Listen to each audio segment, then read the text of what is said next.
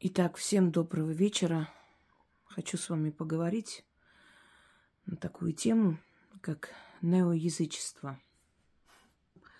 Об этом я немного затрагивала, но поскольку время от времени встречаю такие комментарии под видеороликами, ну или вижу людей, которые увлекаются этим – и хочется немного внести ясность. Современное неоязычество, то есть новое язычество. А, принято считать, что это практически родноверие, возрождение родноверия, поклонение родным богам, родных богов поклонения – дорога к родным богам и так далее. И казалось бы, это все прекрасно, все хорошо. И почему бы нет, это возрождение традиций, обычаи. Даже в интернете, если вы наберете, например, да, неоязычество, ну вот примерно такое вот объяснение. Под неоязычеством понимается совокупность религиозных, э, парарелигиозных, общественно-политических, истори- историко-культурных объединений, движений, обращающихся своей деятельности к дохристианским верованиям и культам, обрядам, обрядам и магическим практикам, занимающиеся их возрождением и реконструкцией. Вот замечательно как бы так в общих чертах. Возрождение до христианской культуры, преданий, э, сказаний, функций богов, магических и иных ритуалов, ритуалов свадеб и похорон, ритуалов, э, значит, присвоения имени – благословение там взрослых семьи, традиции семейные и прочее. Все красиво и все очень хорошо. А, как бы почему бы нет? Но есть одно но. И это но очень важное. И полностью меняет ваше представление о неоязычестве. Друзья мои, язычество. Это время, почему назвали христиане э, религии до христианства языческими верованиями. Потому что знали, что их язык силен, то есть сила слова, заговоры, сила слова, да, ритуалы. Очень многое взято с язычества. И зажигание свечей – это кормить души, энергия огня называется – и э, угощение во время похорон человека. Это угощение. Угощают людей, сажают за стол, э, пьют за упокой. Почему? Потому что считается, что когда пришли души забрать человека, иные души, духи, они через вас, через людей, которые принимают трапезу, э, берут энергию еды, то есть они насыщаются и забирают эту душу. Ритуальный плач. Для чего он нужен был? Когда выдавали замуж девушку, приглашали специальных плакальщиц. Они должны были плакать. Считалось, что сейчас пусть проплачем все, а зато потом все будет хорошо. Это обмануть злых духов, потому что считалось, что злые духи, они наблюдают за человеческим счастьем. Вот стоит человеку порадоваться, отсюда и выражение «не говори», не накликай беду, не сглазь, э, значит, счастье любит тишину и так далее. Откуда это все? Именно с э, языческих времен, что если ты слишком часто хвастаешься, говоришь о том, что у тебя все хорошо, рано или поздно все будет плохо, потому что ты накликаешь беду. Злые духи, которые все время ходят за человеком, услышав, ага, вот, у тебя здесь хорошо, это у тебя заберут, чтобы ты плакала. И поэтому обманывали злых духов. Вот наряжали невесту молодую, да, и народ радуется, все, все хорошо, и злые духи тут как тут, на чеку, они высматривают, а что случилось, почему люди такие веселые, радостные, а у вас веселье надо испортить. И чтобы злые духи не испортили жизнь молодой, надо было плакать. И невесте надо было плакать. Это тоже ритуальный плач, что она плакала, когда уходила от дома, э, то есть из дома отца. Надо было плакать. Ну, это было Э, знаете, перемешано с естественной болью ухода от родителей, если были хорошие родители, вот переживания, уходит в новую семью. Почему на руках вносила вносил муж э, жену молодую, потому что она умерла для своего рода и возрождается в роду мужа, поэтому ее вносят как младенца. У некоторых народов, например, финно-угорских племен, вообще налысы брили невесту. Считалось, что волос – это ее связь с ее родом, что ее связь нужно отсечь абсолютно, чтобы она стала частью их рода, родила там детей. Огромное количество ритуалов, обычаев – тем более, сколько народов да, на территории России.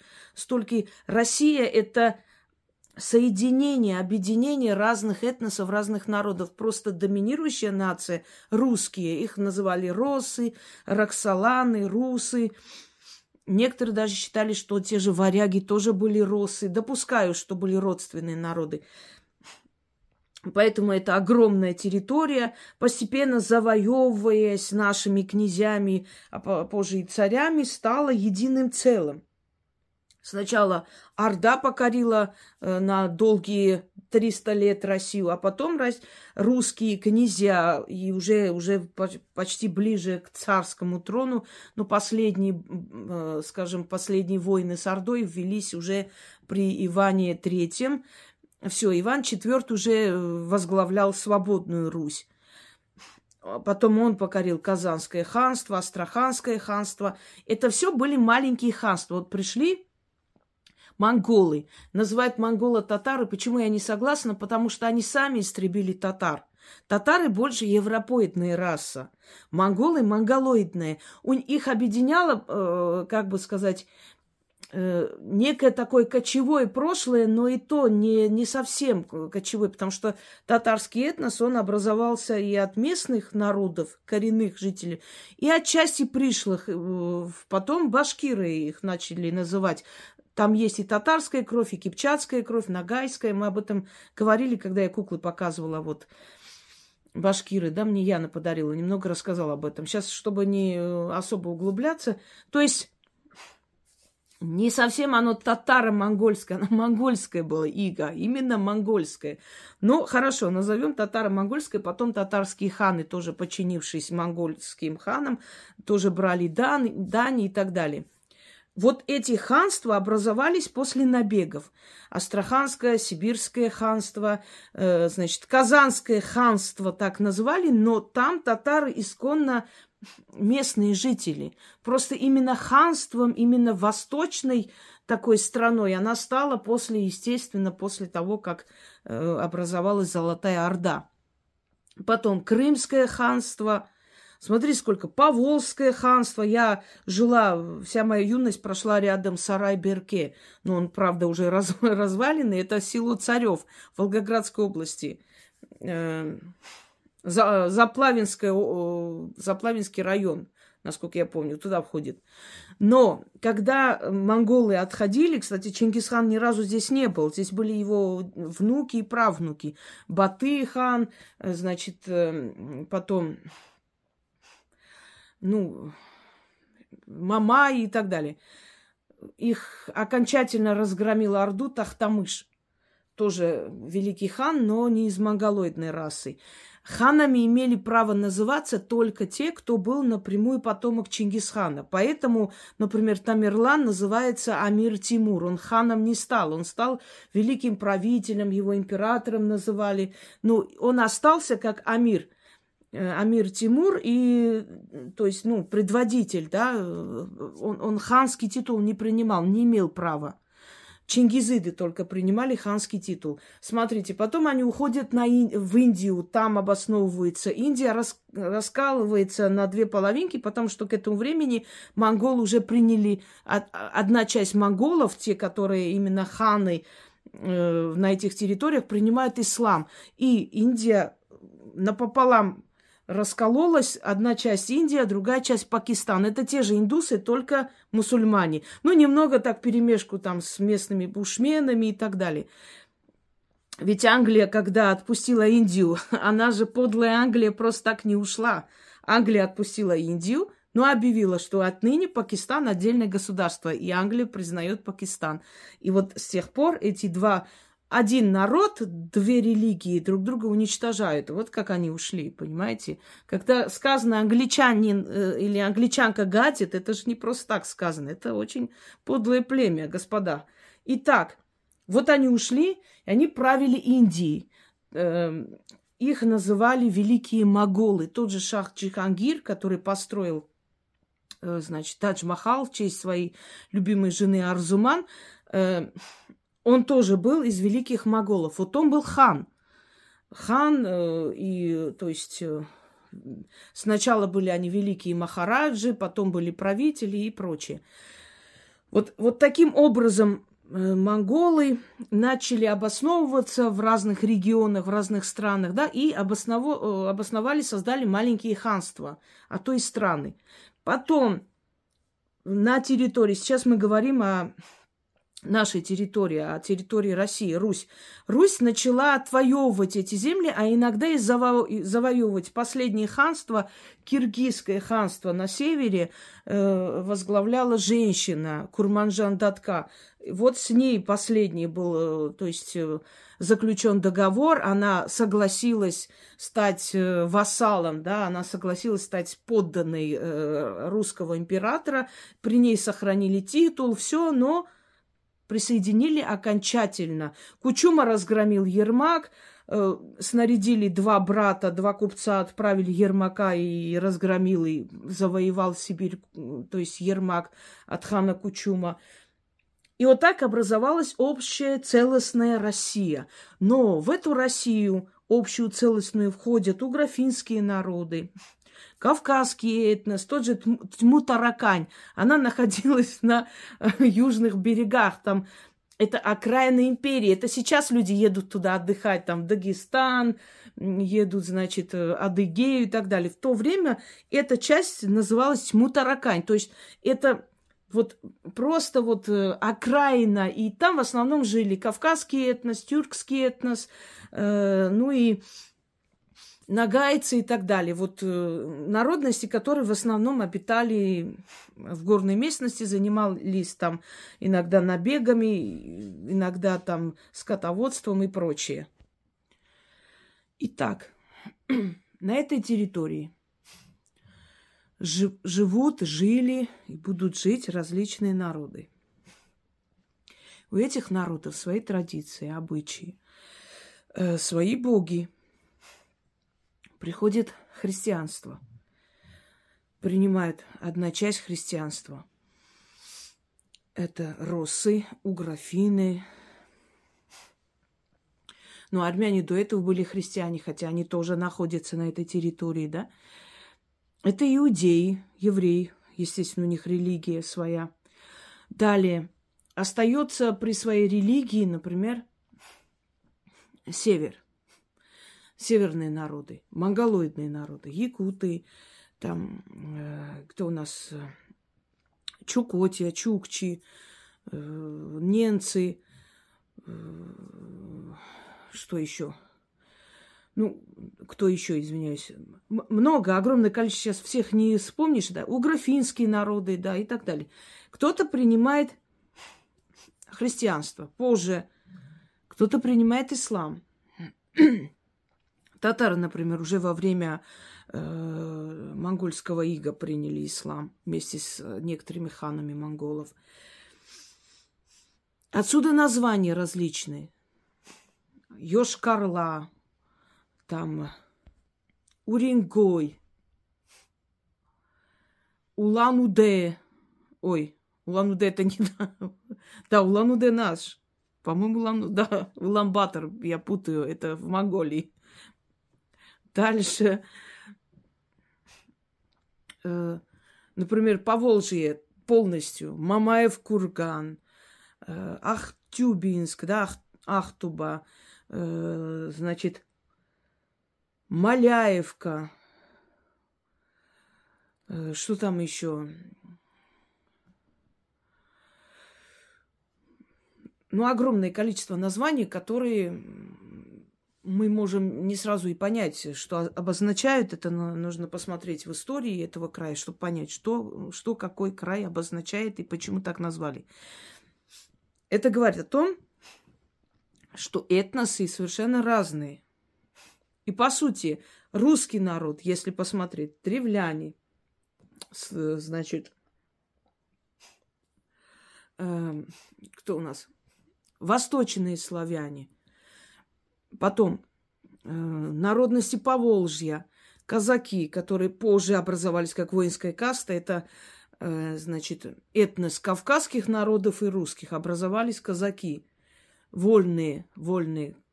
Это чалдоны, это донские казаки, которые осваивали Сибирь. Чалы из Дона, свободные из Дона, или э, их еще по-другому называли, как бы уходящие, вот вольные, да. Много различных племен, э, которые связаны между собой родственными связями, связан, фу, связями. Некоторые вообще не связаны никак. Но образовался русский этнос, росы. Теперь, что объединяет росов? Язык, культура, э, отчасти, потому что у разных регионов может быть различные обрядные там ритуалы, такие, что вообще никак не, не схожи друг с другом. Но значит, язык объединяет первое, объединяющее. Позже до этого объединяла родноверие, то самое вера в богов, а теперь объединяет православие. Православие тоже взято из э, язычества. Правильно славить богов, правильно славящие, правые боги, истинные боги, истинное славление богов и так далее. Естественно, обычаи, обряды, там э, даже венчание и прочее взято с язычества. Приходит христианство на смену там Доброгнева, на смену Святослав, Святополк, Ярополк. Приходят имена там Андрей, Сергей, э, Петр, Павел, ну, мучеников христианских, апостолов и прочее. Видите, Одно, потом переход другое. Теперь обратно идет переход. Снова начинаются там Святославы, Ярославы, да, э, что еще? Э, Краса, есть такое имя даже, значит, Гориславы и прочее называют. Люди хотят к своим корням вернуться. У людей есть жажда. Христианство людям то э, ощущение вот э, духовности или не утолил духовный голод христианства, понимаете? Не дало христианство ничего. Долгое время вообще службы служили на греческом, Никто Библию даже не читал, и крещение принимали, потому что так надо. Многие даже до конца не знали и не знают сейчас. Вот любого спроси, вот крестик висит, ты христианин? Да. А вот расскажи про Библию, о чем там, что там, кто написал, по понятия не имеют. Они просто по инерции, потому что так отцы, деды, прадеды, родители и так далее следуют просто традициям, традиционно христиане, но они не живут по этим заветам христианским, потому что если они живут по христианским заветам, это значит, мы можем зайти в их дом, брать все, что хотим, выйти, они не имеют права нас бить или отбирать, или милицию вызывать. Почему? Потому что они обязаны быть добрыми. А я вам говорю, там э, благословляйте проклинающих вас и просите за притеснителей ваших. То есть Истинный христианин – это тот, которого режут, а он в это время молится о том палаче, кто его убивает. Вот такой должен быть. Вы готовы быть такими? Вы будете такими? Вы такими являетесь? Нет. Ну, значит, не надо об этом разговаривать. Тоже касается любой религии. Когда человек носит бороду, и прекрасно пьет, гуляет, у него везде жены, но он приходит в мечеть и святой человек. Когда женщина носит хиджаб и замечательно курит, у нее любовники есть, но при всем этом она говорит, я верующая, я мусульманка, я ношу хиджаб и так далее. Мы уделяем внешним атрибутам больше внимания, чем на самом деле настоящим поступкам людей. Вот об этом говорит, например, э, моя лекция вера, вера и религия или религиозность и вера. Есть отличия? Есть отличия. Религиозный человек, он соблюдает все традиции, обычаи, все, что нужно для показа на публику, для людей, для общества. Человек верующий может и курить, и пить, и материться, но никогда голодного на улице не оставит и никогда не пройдет мимо раненой собаки. Вот это верующий человек. Он верит, что я сделаю добро, это вернется моим детям. Да и вообще, когда он делает добро, он об этом не думает, что это вернется мне или нет. Он просто делает, потому что он верит, что нужно, что он обязан делать добро. Не просто так он в этом мире, чтобы кушать, пить и спать. Понимаете? И вот вроде бы очень интересно, очень сразу же привлекает понимание не назов... название, что вот нео язычество, вот возвращение к корням, вот мы возрождаем там э, старину, древность и так далее. Я особо не обращала на это внимания, потому что я язычество и так знаю, всю жизнь была язычницей.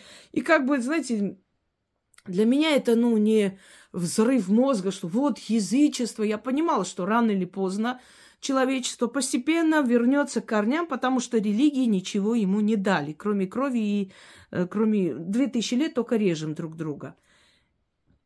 Но когда я начала изучать,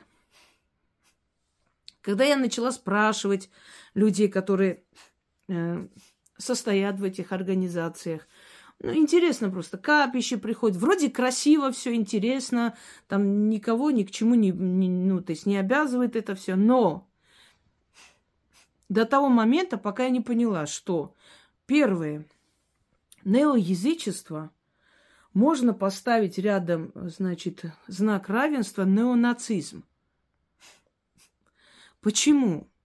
Потому что язычниками являлись не только россы, язычниками являлись и другие народы. И их боги не менее сильные – да и вообще, по-хорошему, боги одни и те же, просто у каждого народа по-своему назывались, и каждому народу они дали свой устав. Вот вы росы, вы к нам идите и поклонитесь таким образом.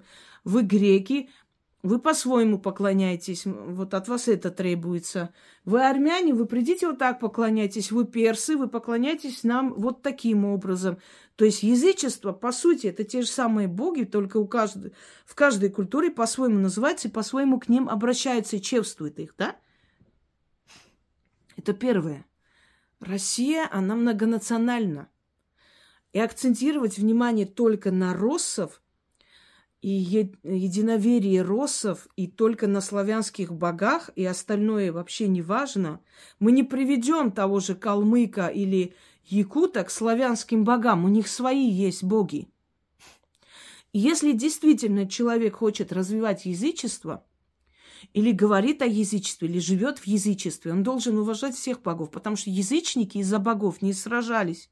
Язычники не убивали друг друга из-за того, что ты не так молишься, а вот надо вот так молиться. Наоборот, они, например, в древние времена купцы, если приезжали, там при, привозили товар, они поклонялись, они благодарили, то есть благодарили местных богов, просили их благословения. Значит, они приходили с уважением чужую землю и просили этих богов быть к ним благосклонны, помочь им хорошо торговать, чтобы не было нападений на них и так далее. О чем это говорит? Что язычники уважали, почитали всех богов. Вот почему первые хри- христианские организации, христиане, они не были преследуемыми э, в Римской империи. Это неправда, что как только христиане появились, тут же Римская империя или вообще народы начали закидывать их камнями. Нет, друзья мои, знаете почему? Они не видели в этом опасности. Ну, поклоняйтесь своему Христу и поклоняйтесь. Ну, там Яхвы, ну, поклоняйтесь, у нас тоже свои боги. Была абсолютная демократия в этом отношении. Каждый мог поклоняться тому Богу, которого, э, то есть он уважал, и, и у каждого, у каждого человека, у каждой профессии было свое божество, свой Бог-покровитель. Моряки поклонялись Нептуну, э, выливали в, в море вино, Э, значит, все вместе поклонялись Юпитеру, верховному богу. Это я говорю про Европу, да, Юпитеру или Зевсу. Быков приводи, э, приносили в жертву. Представители древних профессий поклонялись Афродите, просили, чтобы много мужчин приходило и оставляли свои деньги в публичных домах. Ну, купцы поклонялись, э, значит, Гермесу, потому что он хитрый бог денег и, э, значит, вот коммерции, да. Мастеровые кузнецы поклонялись Гефесту, потому что он был э, богом э, искусства и мастерства и так далее. У каждого был свой бог. И когда христиане появились и сказали, а у нас бог там Яхва и его сын Христос, все сказали, да, пожалуйста, поклоняйтесь кому хотите. Знаете, когда начали их преследовать? Когда поняли, что эти христиане-то не согласны, что вот мы своего Бога, а вы нашего. Нет, они хотят, чтобы был только их Бог, а наших богов надо уничтожить вместе с нами. Вот тогда началось преследование христиан. Но об этом вам не скажут.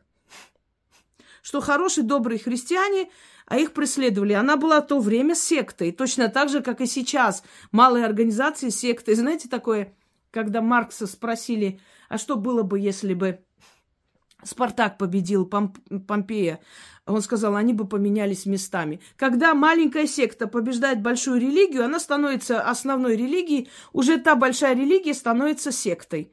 Все, два, как там, если между двух зол происходит сражение, и одно зло побеждает, то его называют добром. Понимаете, вот, вот так всегда было и будет. Те люди, которых когда-то называли там террористами и прочее, прочее, как только они пришли к власти, теперь те начали бывших так называть, а они законная власть. Э, относитесь ко всему как бы вот с глубоким анализом. Так что христианство тоже свое время, тот же самый бог Яхвы, был э, в ряду всех этих языческих богов. Но когда он решил завоевать точнее, ему дали время завоевать престол, да, об этом мы говорили, смотрите, там э, несчастный сын Арамазда. Он начал э, вот эти культы древних богов убирать. И великое было за него наказание. Потом приходит уже христианство, и вот язычество начинается, ну, начинается преследование язычества. И жреческие касты начали уходить в историю. И духи, которые берегли семью и очаг, начали называться бесами, их начали гнать, начали батюшки освещать дома, их выгонять. То есть люди стали несчастны, потому что закрылось их видение, Крещение абсолютно отрубило их от рода и отдала чужим людям, называя их крестной матерью отцом. То есть род уже не твой, ты вот это ритуал отдавания ребенка в другую, чужую семью, в чужие руки. А твоя, твои родители, а твой род, он уже не твой. Начали венчать людей во имя Израиля, а не во имя Руси. И все, и пропало все свое а, отеческое, свои, свои корни. Начали рубить, рубить, рубить. И те роды, которые были сильные, они еще выдержали и остались, и оставили свое, да, свое исконное, а все остальное и, по сути, начали служить э, интересам того народа, откуда происходил и тот же Иисус, и все остальные доктрины христианства. Все, подчинили себе таким образом. Теперь, почему я сказала, что неоязычество – равно неонацизм. И это правда. Только с той разницей, что, например, на Украине она более агрессивная, здесь пассивная. Здесь нету призывов что-то там делать с нерусскими и так далее. Пока нету. Но Баркашов, если помните, который создал эту бритоголовых, да, организацию, он тоже был нео, э, неоязычник. Изначально они пришли как язычество, родноверие, возрождение Руси. А потом это перешло вот в такие вот вещи. Э, в соседнем государстве уже, понимаете как, они оказали медвежью услугу язычеству, вообще понятию язычества. Благодаря, если можно так сказать, в кавычках этим людям – Теперь язычество рассматривает как нечто страшное, нечто темное, что язычники должны скакать э, в этих храмах, пить людей, язычники должны с ног до головы делать эти татуировки. Если кого из них не поймают, э, вы видите на их теле прям татуировка, все тело этими всеми знаками язычества и так далее. Это первое. Потом, они абсолютно отрицают любое с, э, во, э, взаимодействие с, с людьми другой национальности. Более того, они уже объявляют о том, что э, смешанные браки и рождаются уродливые люди, люди, которые, от которых только зло будет этому миру. И что, ну, то есть это люди, э, по сути, вот э, разрушители, что от этих людей ничего хорошего этому миру не будет никогда. И поэтому люди не имеют права выходить или жениться на, на человеке там, другой национальности. Понимаете, я понимаю, когда хотят сохранить свой род. Ревностное отношение к своей нации, к своим национальным ценностям, сохранению рода – это замечательно отчасти, потому что сохраняется свое исконное ген остается у народа. Но с другой стороны, э, такое внушение, такая категоричность по поводу того, что любой человек, который рожден в смешанном браке, несет только зло и разрушение, это абсолютная не, неправильность, и это, это сродни тому же нацизму. Вспомните, Гитлер тоже изначально очень, э, как бы, скажем так, благородно начинал. Корни искал немцев, что они арии, все такое, самая передовая нация, самая разумная.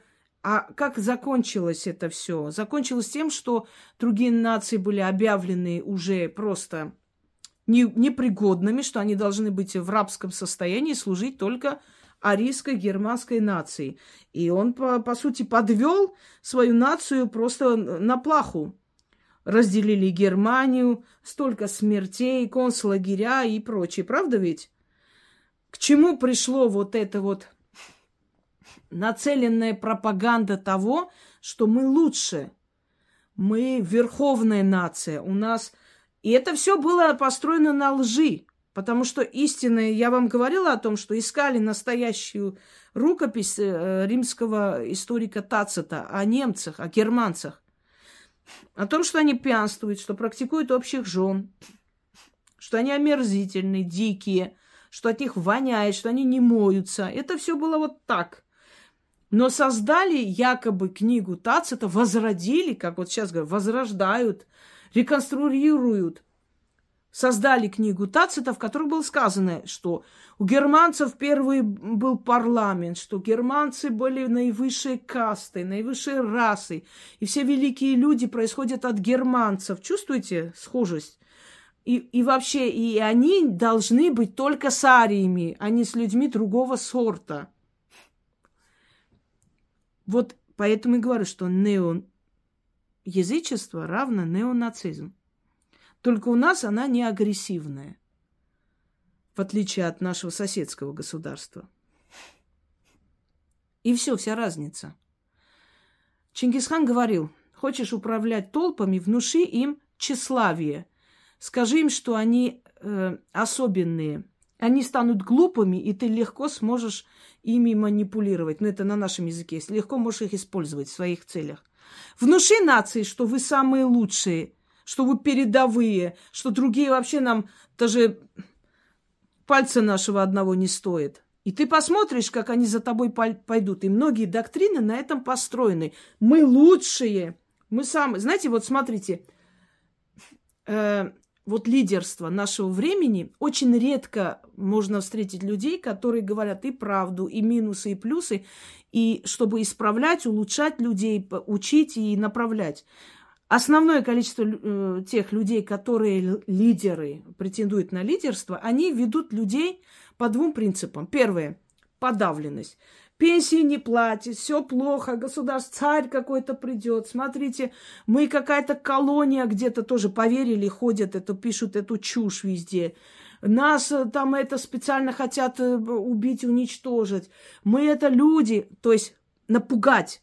Придите сюда, я вас спасу, я скажу нечто такое, что мы спасем. Сначала напугать, а потом внушить, что я вам помогу. Я-то знаю, как надо делать, чтобы вас не поубивали всех. Понимаете, это первое. На подавленность. Вот когда вы заходите на чей-то канал, у вас только, только отрицательная информация, знайте, что там вас хотят напугать и покорить. Страх. Вот мне надо держаться, смотреть этого человека, как много он знает, как хорошо. Все плохо, плохо. Все, голод, холод, города не строятся, деревни запущенные, пенсии не платят, все ужасающе, ничего хорошего нету. Люди нас уничтожают специально, объединяйтесь. Это первый. И второй момент – у, у нас была история 6-7 тысяч лет. Мы с китайцами воевали в каком-то звездном храме, заключили договор. Вот эту вот легенду, вот эту сказку везде крутят. Дальше. Велесова книга. Велесова книга – это всего лишь произведение умных людей, которые сели и написали, основываясь на русских традициях, обычаях и так далее. Нашли эту книгу. Она была написана, никто не думает, а Кирилл и Мефодий, вообще это русская, русскую азбуку, значительно позже создали, чем было язычество. Никто не задумывается, на каком языке это было написано, что они так хорошо нашли и издали. Это фишка такая, понимаете? Вот, например, э, книги по магии обязательно для избранных. Специальная книга только для самых умных. И ты думаешь, ни хрена себе, я что, не умная, что ли? Я должна это купить. Дальше. Э, после этой книги у тебя все будет супер.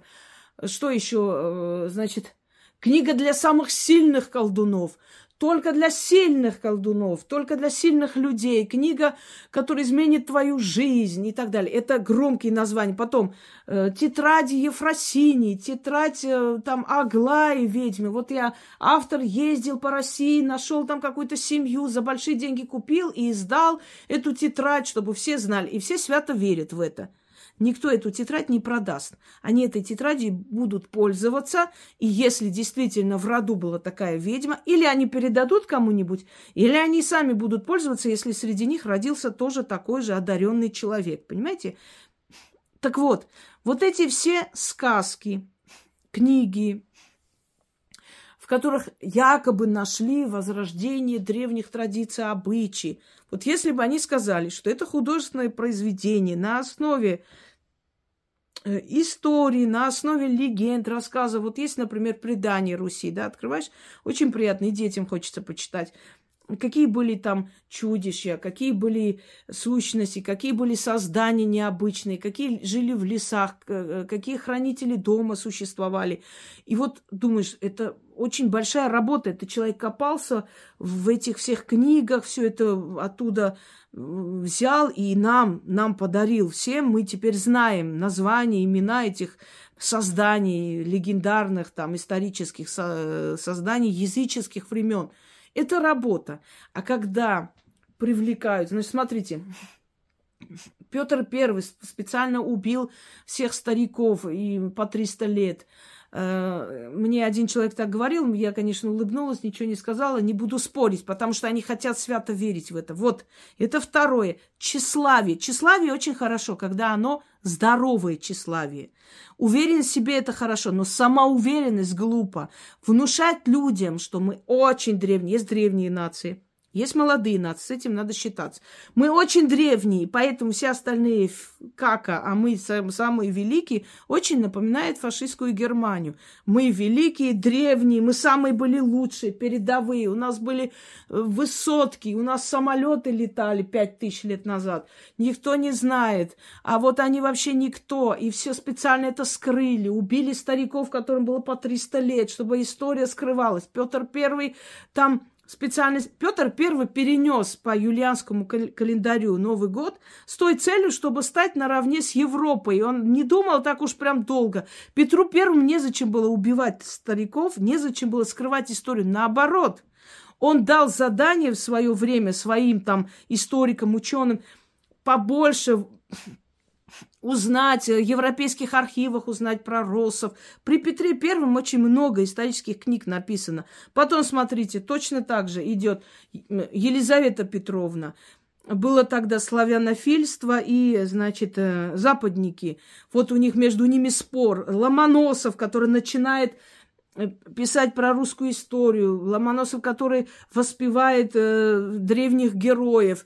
Э, в это время, э, во времена Екатерины Великой, значит, находят и некоторые говорят, что написано, что это нововведение, то есть э, э, новая книга, то есть книга написана авторами э, времен Екатерины Великой. Может быть, допускаю и такое. Слово о полку Игореве находят как бы. И якобы первый экземпляр сгорел там в библиотеке, вот осталась только копия. Появляется слово о полку Игореве и так далее. Наши монархи были заинтересованы наоборот, чтобы нас поднимали больше перед Европой – ни один монарх не хочет руководить бедной страной без истории, без э, перспектив и так далее. Наоборот, он хочет, чтобы его народ был на первом месте. Ведь руководить сильным народом с, с очень богатой историей значительно приятнее, правда ведь? Вот эти все, понимаете, и самая большая опасность, что начинается абсолютная вот эта вот э, построенная на сказках доктрина – построены просто на сказках, которые очень, ну, приведет к тому, что в конце концов настоящая история будет заменена вот этими, на эти сказки. Очень замечательно и прекрасно, когда люди возрождают историю, когда люди находят и, знаете, дают вторую жизнь легендам, рассказам, когда люди возрождают предания древние, когда мы узнаем, какие герои старины, какие полубоги, полугерои существовали, какие подвиги совершали. Э, это наследие народа, и это очень хорошо. Но нельзя это все строить на сказках, на выдуманной истории, внушая ложное чувство превосходства над другими – не приводит это к язычеству. Это приводит э, такому, знаете, необоснованному тщеславию и ощущению того, что мы арии выше всех, а все остальные так себе. И к ним не, не стоит относиться э, всерьез. А теперь я вам скажу, что поскольку я армянка и я училась в армянской школе, естественно, мы изучали историю Армении и войны с персами. Так вот, в армянской истории персов, персидское царство, Иран, всегда называлось арийское государство. И я, конечно, будучи ребенком, не понимала. Или ари... царь царей Ариев, арийское государство. А теперь, ну, через много лет, когда начала изучать, я поняла, почему. Потому что персы арии. И у нас с ними есть очень много общего. Э, потому что индоевропейские народы, они имеют общее происхождение, хотя некоторые остались на востоке, другие ушли на север. Поменялось много тысяч лет, э, многое поменялось. Так вот, Иран. А в славянской э, мифологии Ирий – это страна мертвых, причем райская страна мертвых, то есть та страна, куда попадают праведные, хорошие души. А Иран, они назвали свою страну Иран, Персию – мой рай, Иран, наш рай, то есть наша родина, наш, наш рай, Ирий. Видите, сколько одинаковых. Тот же самый, э, скажем, э, сворок, сварок, да, божественный пес. Тот же самый, э, то же самое жар птица, которая э, в персидской, в иранской мифологии как феникс, э, птица, которая восстает из пепла, горит и снова возрождается и так далее. Это тоже э, древность, это тоже нас связывает. Видите, у них тоже есть языческое прошлое. И до сих пор это языческое прошлое отражается в их культуре, в их э, музыке и так далее, в поэзии, языческая культура. Языческая культура есть у народов севера – северных народов, и шаманизм до сих пор, и их боевой танец якут, э, то есть перед боем, да, потом камлание, это поклонение, это некое такой обряд поклонения богам перед, э, перед боем. Э, например, садиации морейские, это колдуны или жрицы культа богини – поклонение лесным духам. Это же тоже все язычество. Если бы они хотели, если бы у них была цель возродить язычество полностью, да, можно, конечно, скажем так, узкий профиль именно о славянских богах и родноверии, знаки, талисманы, поверья, праздники, все это понятное дело. Но если они возрождают язычество, они должны уважительно относиться к богам других народов – и к другим культурам. Почему? Потому что если они язычники, они знают, обязаны знать, что все эти боги существовали. И во времена язычества люди равно относились ко всем богам, и ни, ни один из божеств не имел права, то есть не был более выше, чем другие. Были в, верховные боги, были там духи, силы всех народов и так далее. Но такого не было. Язычники никогда пренебрежительно не относились к богам другого народа. Я говорю еще раз, наоборот. Считалось, что если ты переступил там э, чей-то порог, а они поклоняются другим богам, подходили сначала к алтарю. У езидов, например, они считают верховного бога и а, ангела, который оттуда спустился, верховный бог Яздан, они в честь него и названы.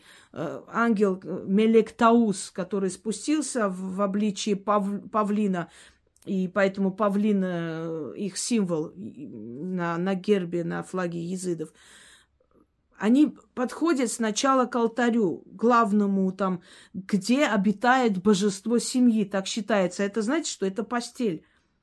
Это, ну, нетронутая постель, это вот такие матрасы, чистые, красивые, сверху накрыто там таким э, какой-нибудь э, красивой тканью, может быть, или э, чем-то там таким прозрачным. И они подходят, целуют и кладут деньги под подушку. То есть это их э, жертвоприношение, это их, э, как бы сказать, э, ой, все, забыла это слово. Подношение, да, к этим богам. Они откупаются от духа семьи.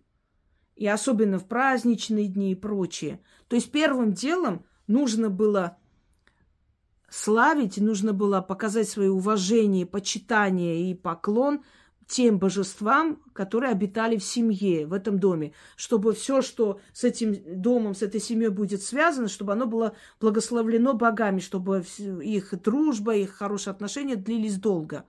То же самое и с народами. Переступили порог Якутии – Благодарите богов Якутии, они там обитают, это их территория. Каждая территория, вот э, это как такой, знаете, круг, в котором развивается, в котором усиливается энергия народа. Поэтому, например, один из великих людей сказал, ну, Гарягин Нежде, он сказал, не может земля, то есть родина одного народа стать местом постоянного проживания для другого народа. То есть если захватывают чью-то землю, а она имеет свою память. Это чужая родина. Она охраняется духами местности. Там есть похороненные люди, то есть их души там остались. Она не может стать родиной для другого народа и постоянным местом жительства, потому что это родина народа, который здесь жил до этого. Это не просто куски земли, это не просто, знаете, на карте разного цвета нарисованные страны. Это места силы, это круг, где человек чувствует себя защищенным, потому что он в своей стране или в своей родине находится. Оно пропитано вот энергией предков, тех людей, которые там обитали, жили. Они ушли в эту землю, они в этой земле похоронены, отдали последние свои, свою энергию, свою частицу этой земле, охраняют они эту землю. И если ты приезжаешь в эту страну, Якутию приезжаешь, значит, поклонись их богам, благодари, проси, чтобы они тебе помогли, чтобы они хорошо к тебе относились, чтобы у тебя то, та работа, которую ты там хочешь проделать, прошла успешно, чтобы боги покровительствовали тебе. Если ты переступаешь порог, э, не знаю, ну какой страны, ну Дагестана, благодари духов, которые охраняют горы, горных богов благодари, потому что ты пришел туда, и пусть делают, они будут покровительствовать тебе и помогут тебе, чтобы те дела, которые ты там планируешь, чтобы они получались. Вот оно язычество. Учить людей уважать всех богов. Учить, как обращаться. Учить, э, как почитать их, как, как благодарить. Они говорить, вот мы самые лучшие, они фу. И какие-то сказки придумывать про каких-то древних гиперборейцев, про э, какую-то войну с китайцами, про то, что мы на драконах летали и все такое. Понимаете, нельзя на сказках а иначе чем мы отличаемся от тех, э, над которыми смеемся, что вот они всех присваивают себе, Чингисхана и всех на свете? Чем мы будем отличаться, если мы точно так же на сказках будем строить э, свою историю или воспитание поколения в языческом духе? Язычники – это честь, совесть, милосердие, это благодарность ко всем силам мироздания, это поклонение, это уважение всех богов, которые существуют на территории этой огромной страны. Вот тогда я бы сказала, это новые язычники. А по пока я могу сказать, это не неоязычники, это неонацисты. Наша нация, мы самые важные, наши боги лучше, вы фу, вы вообще не интересны. Мы там, у нас там, не знаю, 50 тысяч лет истории, какие-то мы книги нашли, нашу историю специально сожгли, уничтожили, а мы были еще древнее, мы, мы должны чист, чистая раса, ни с кем не жениться, все остальные, кто с ними там, это поганые люди и так далее. Где там язычество, где там милосердие, где там уважение к древности, к духам, к силам, культурам всех народов. Нету его там. Это собранное на пустом тщеславии, построенная организация для зарабатывания, зарабатывания денег, авторитета и так далее. Так ведь? Так. Теперь перейдем к следующей самой, то есть а, один из главных пунктов. Жрецы, кто они? Это люди, которые всю жизнь служат культу. Это должны быть люди, которые служат культу. Для начала они призваны богами для того, чтобы возродить культ о них. Далее – они призваны и должны быть богами, и они должны раскрывать им постепенно различные знания, различные аспекты. Э, то же самое язычество, мы сейчас говорим просто на территории России, то же самое язычество, например, существует в Армении. Там еще хуже. Там вообще нету ни, никаких грамотных людей, ничего. Просто собираются, вот, славим богов и, и все. Если ты берешься возрождать какую-то доктрину, это титанический труд. Это очень непросто. Ты должен настолько тонко это чувствовать, понимать. Тебе это должно быть дано. А то мы как-то говорили с э, знакомой девушкой, которая тоже была в этой языческой организации, потом разочаровалась. Она сказала, там, этот слесарь Вася надел вот балдахин жреца и пришел, все, он жрец. Человек, который всю свою жизнь отдает э, вот э, этой профессии, этому призванию.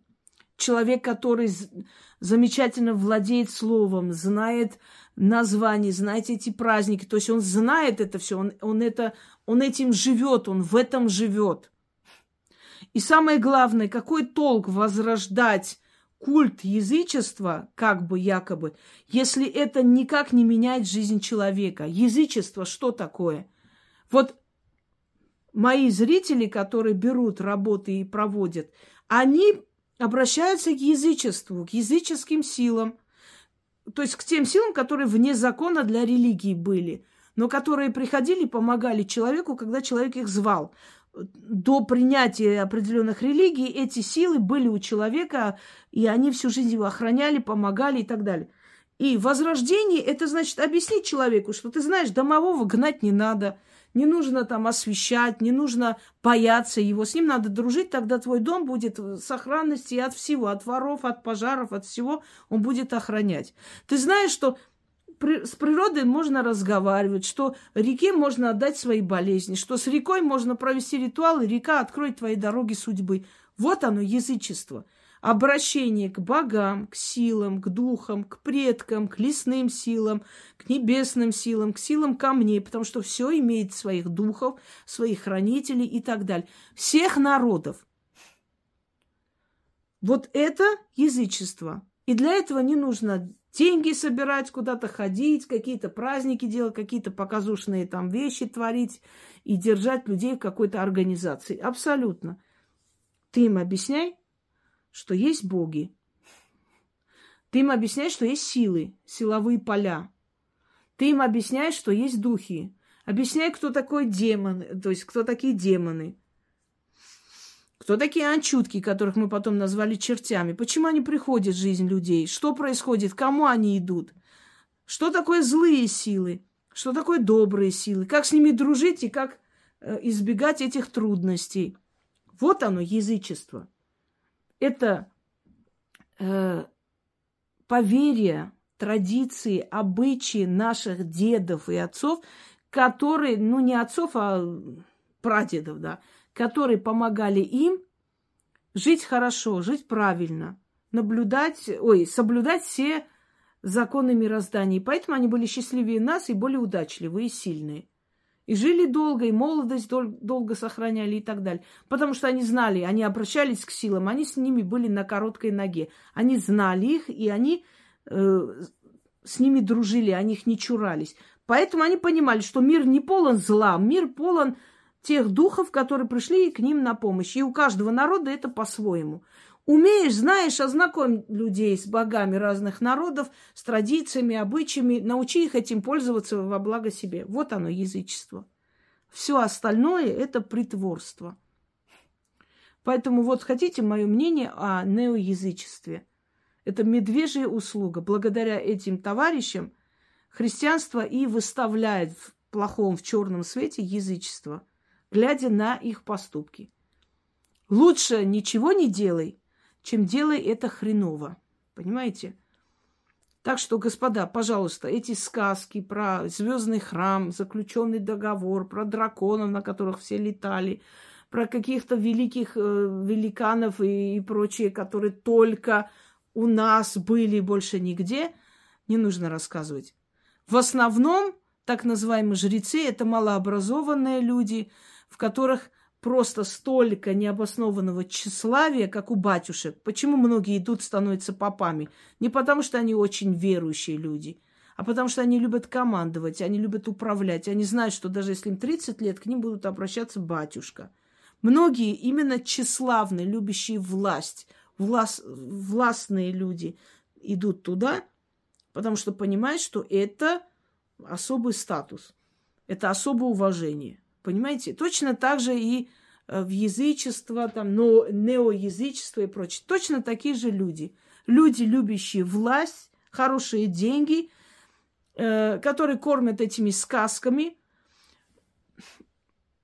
создают такое ложное представление о своем величии и особенности, и тем самым внушают какое-то отвращение и нелюбовь к другим, э, то есть держат свое стадо в тонусе. Ничего практически не меняется. То же самое, как здесь вот или православие, или смерть, или язычество, или смерть. Вот мы вот, мы были высшая раса, высшая каста, самые лучшие. И вот, знаете,